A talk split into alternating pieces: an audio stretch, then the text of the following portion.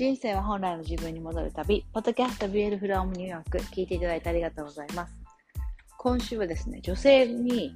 えー、多い自己免疫疾患の、えー、原因とか症状とか、あと改善方法とか、こういったものですね、私自身とか、その受講生の方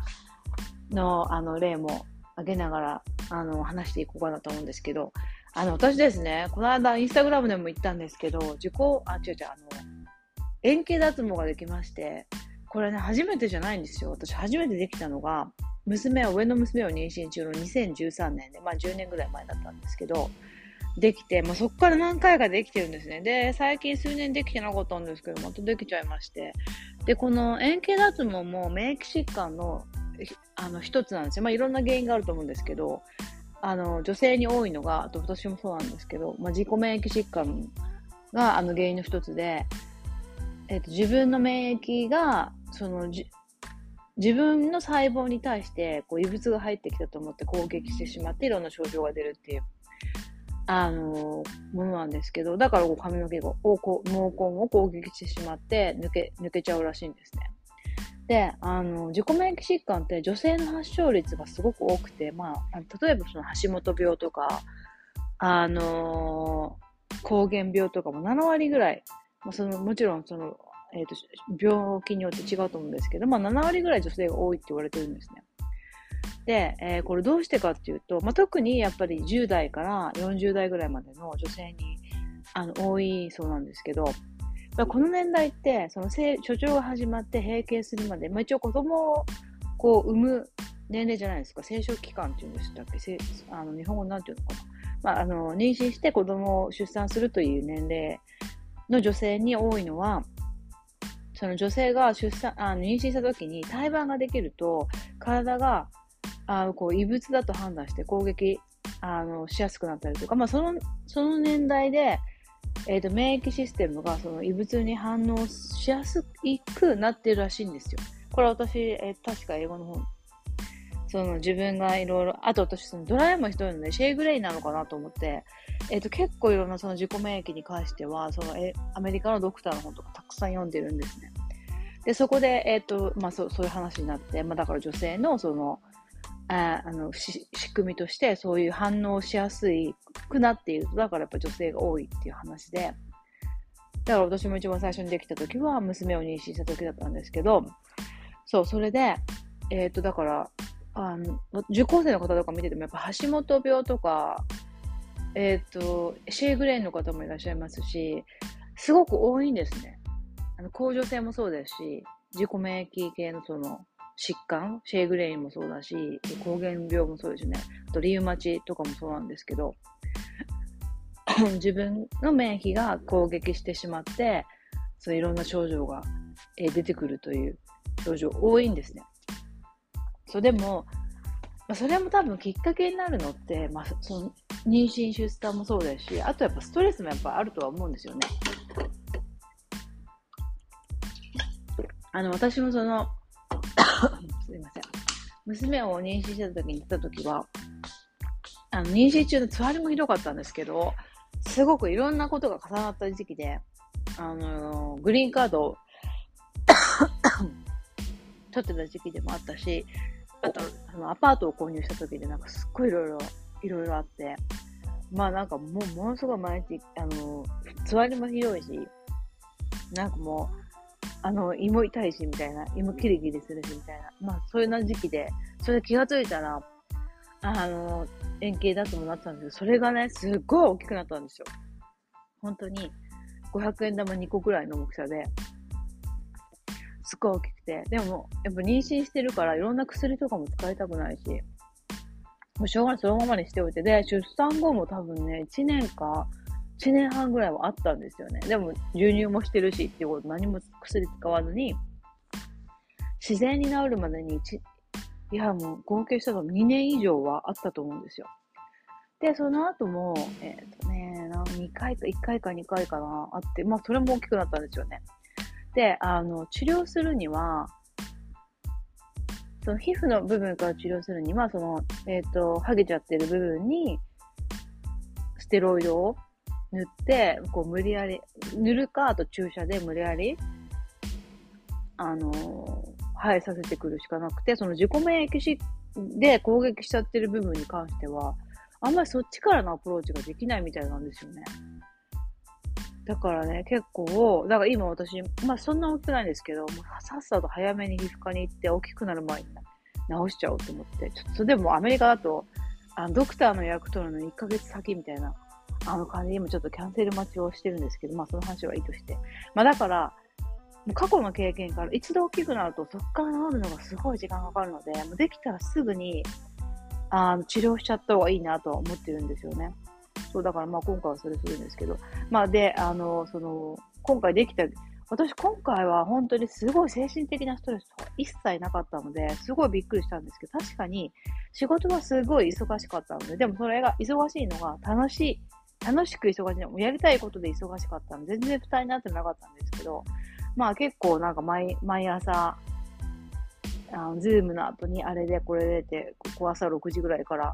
予定が入ってて、うんと、そうするとやっぱ睡眠も浅くなったりとか、で、前の晩もズームでとか結構あったんで、まあそこら辺が、まあこれはですね、でももう、国外にアメリカに住んで日本とのお仕事してると、どうしても朝と夜にいろいろ入ってしまうので、まあ、仕方ない、ないなというところがあって、ちょっとどうやって調整していこうかなという。まあだからもう正直な話、でき、もうでき、なんですか、メンタル的には全然いけるんですけど、頭皮だけがなんかついていかないって感じだから、もう正直なところでもう、なんですかな、あの、ステロイドでも何でも一回使って直して、ちょっとバランスで取っていくしかないな、みたいな。あの、これがちょっとハゲちゃったから仕事できませんってわけにもいかないし。しかもなんか私はすごいやりがいを感じてる仕事だから、それでストップしたくないしっていうのあるのが一つなんですけど、ただやっぱり考えてたのが、今ちょっとその、個人の Eat Beautiful の指導っていうのすごいやりがいを感じてて、で、指導者養成の方もやらせていただくのですっごくやりがいがあるんですね。で、もう一方で、ずっとやらせていただいてた企業のお仕事もあって、で、えー、企業のお仕事もお仕事で、まあ楽しいのは楽しいんですよ。あ内容としては、まあいろいろあるんですけど、まああの内容としては、このアメリカとかそのヨーロッパとかで、えー、流行っているものとか、新しいものをこう日本に日本のそのデベロッパーさんだったりとか、こういろんなコンサルティング会社とか、まあ、とお仕事をさせていただいてて、それを持っていくっていうのをお手伝いをするっていう仕事で、ややると楽し、すごい楽しいんですよ。あの、私新しいものとかも好きだし、なんかこう、こういうの絶対日本にあったらいいなって思うのを探すのも好きだし、あとこう、人とのやっぱり関わるのが好きなので、まあ通訳だったりとか、交渉だったりとか、その女装ごとやり合ってみたいなのって、楽しいんですけど、ただなんか、まあ、正直な話はもう別に私じゃなくてもできるだろうなっていう、あの仕事なので、あのー、なんていうかな、もう最近はこっちはあんまりそんなに情熱注がないでもいいかなという感じになってきてはいるんですよね。だから、あの、選ぶ仕事はやっぱ直接その、特に女性をこうサポートできるとか、あと企業のお仕事だとしてもやっぱ直接女性にこう、なんかこう、女性の生活改善だったりとか、ストレスを減少したりとか、生活を楽にできるとか、そういう直接的なやっぱアプローチできるお仕事の方が、やっぱ情熱とかやりがいを感じるなっていうところで、あの、そうじゃない部分に関してはちょっとずつ減らしていこうかなという今回のちょっとこの円形脱毛の件で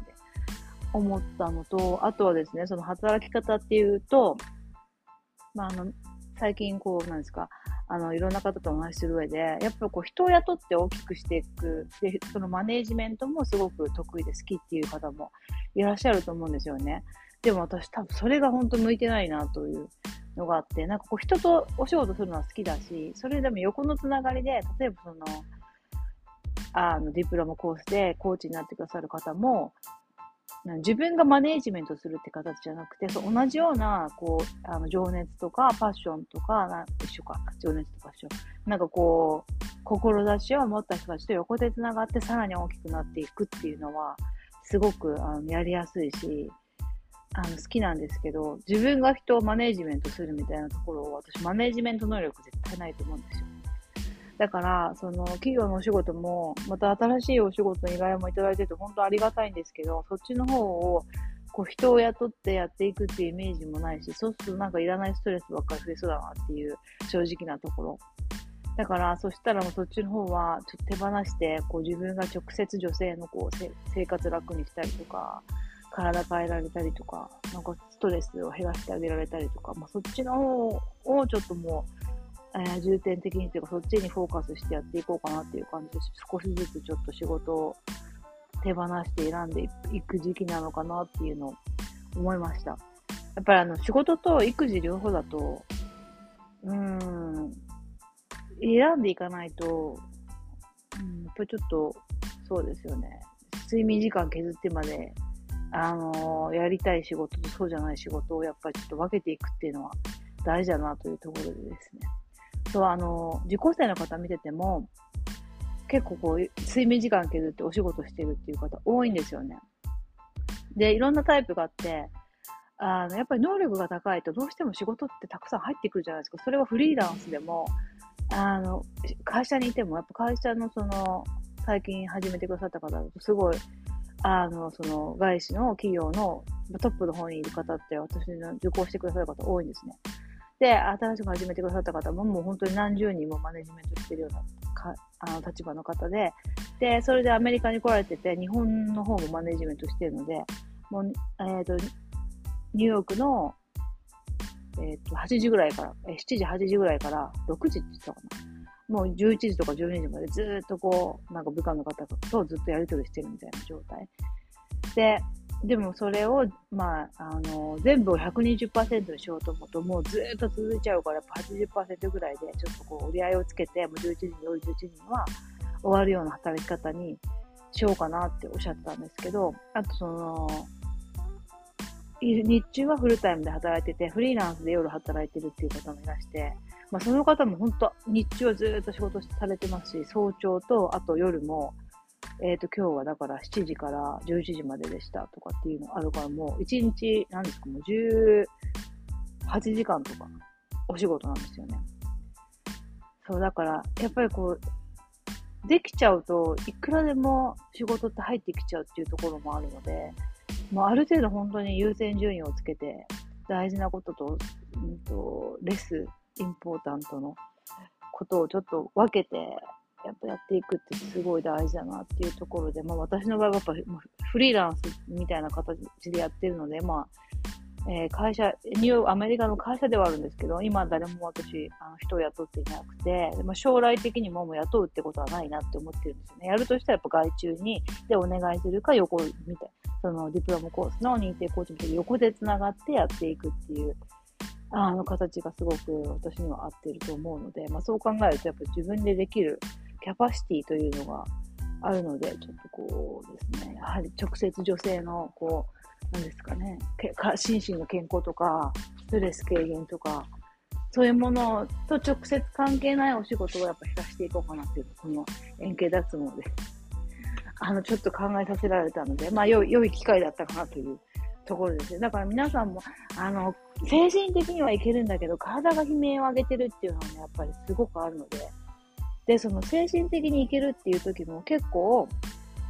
お食事見ると、カフェインだったりとか、お砂糖だったりとか、アルコールに頼って、あの、なんとかやってる方っていうのも多いんですよね。だからですね、ちょっとそこまで行く前に、やっぱりちょっとね、自分の、自分の体を守ってこう、選択できるのは自分だけなので、会社にいる方も、あの、ご自身で一人でやってるらっしゃる方も、経営者の方も、どうしても、どんどん入ってきちゃうっていう、ね、状態があると、ある方は、ぱあの真面目で頑張り屋さんの方ほどどんどんやっちゃうっていうところがあるので、まあ、そうするといろんな方、私の場合はこの円形脱毛頭皮が悲鳴を上げたっていうか、あの免疫があの攻撃し始めたっていうのがサインですけども、本当に皆さんいろんなサインを、あだから、なんですか、肌のニキビがすごいひどくなったって方とか、1年間で10キロ太ったとか、あとはその子宮筋腫ができたとか、生理痛がひどいとか、あの、すごい疲れやすくなったとか、まあ、いろんな症状があるんですけど、やっぱり、あ見てみると、働き方とか、時間の、あの、バランスとか、睡眠とかがやっぱりどうしても、えっ、ー、と、崩れてしまうと、そういう症状になるということがありますので、ややはりですね、ちょっとここは優先順位をつけて、絶対やりたいことをえっ、と、他の方でもできるかなっていうこととか、まあ、ちょっと、うん、センサーしていくのがいいかなというところです。ちょっと私のこの円形脱毛を、えー、経験したことをですね、ちょっとこう、その免疫疾患とか、時間の管理とか、まあそういうことも含めて、ちょっとお話してみようかなと思いました。皆さんもですね、まあきっとね、もう本当にお忙しいと思うんですよ。もう受講生も一人一人見てると、本当皆さんお忙しい。だからお仕事してる人もそうです。選挙中の方でも、やっぱりお子さんで、ね、お子さんと家族のことで、家のことでってて、ね、あの、すっごい真面目にきっちりやってらっしゃる方が多いので、あのそういう方もそういう方で、いろいろ体にね、あの、来てることが多いと思いますので、まあそういうサインは見逃さずに、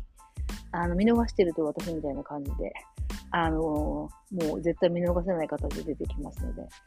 まあちょっとそうなる前にですね、やっていこうということで、ちょっと母親にも、あなたはもうちょっとリラックスしないとダメよ、美容にも大事よって、もう私は受講生に、の方々に言ってることそのまま母に言われちゃったんですけどね。まあこうやってお互いにちょっとこう、ケアし合って、あ、もうちょっと休んでね、あなたって。で、それをインスタグラムに出したら、もう皆さんにももうちょい休んでくださいねとか、すごい優しい受講生の方ととか、お友達の方ととか、あの、言ってくださって、もう本当にですね、すいませんって、もう好き、好きでやってるのに、こう、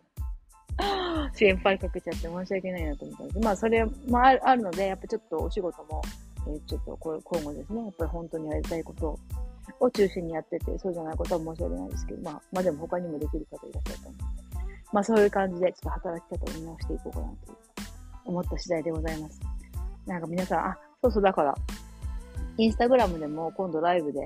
ちょっとカレーっていうか年齢とともに気になることって募集したんですけど、すっごいたくさんいただいて、やっぱり皆さんいろいろね、まあ、年齢もあると思うんですけど、やっぱり体のこう、キャパをこうやってやりすぎちゃってるってとこもあると思うんですよね。だからそういう、えー、そうですね、いろんなお悩みに、まあできるだけ栄養とか食事とか、えー、生活習慣とか、まあそういう、こう、自分で買いやすいところで、どういうふうに改善していくかっていうのをですね、お話してきますね。まあ第一弾は、私もちょうどこう、あの、ハゲてるっていうことで、あ髪に関して白髪とかね、薄毛とか、抜け毛とか、まあ、髪質が変わったとか、まあそういう話しますので、もしよかったらちょうど、えっ、ー、と、水曜日の、日本時間は22時15分ですね。毎週やってますので、まあ、こちらもですね、よかったら遊びに来ていただけると、あの、いいかなと、ご質問も受付しておりますので。はい。で、ポッドキャストの方もですね、またゲストも迎えてやっていきますので、また、あの、来週も聞いていただけると嬉しいです。では皆さんもなんか、あの、リクエストがあれば、こんな、あの、状態でこんな症状が出てるとかお悩みとかですね、あの、送っていただければ、また、ポッドキャストやインスタグラムで、インスタライブでも話しますので、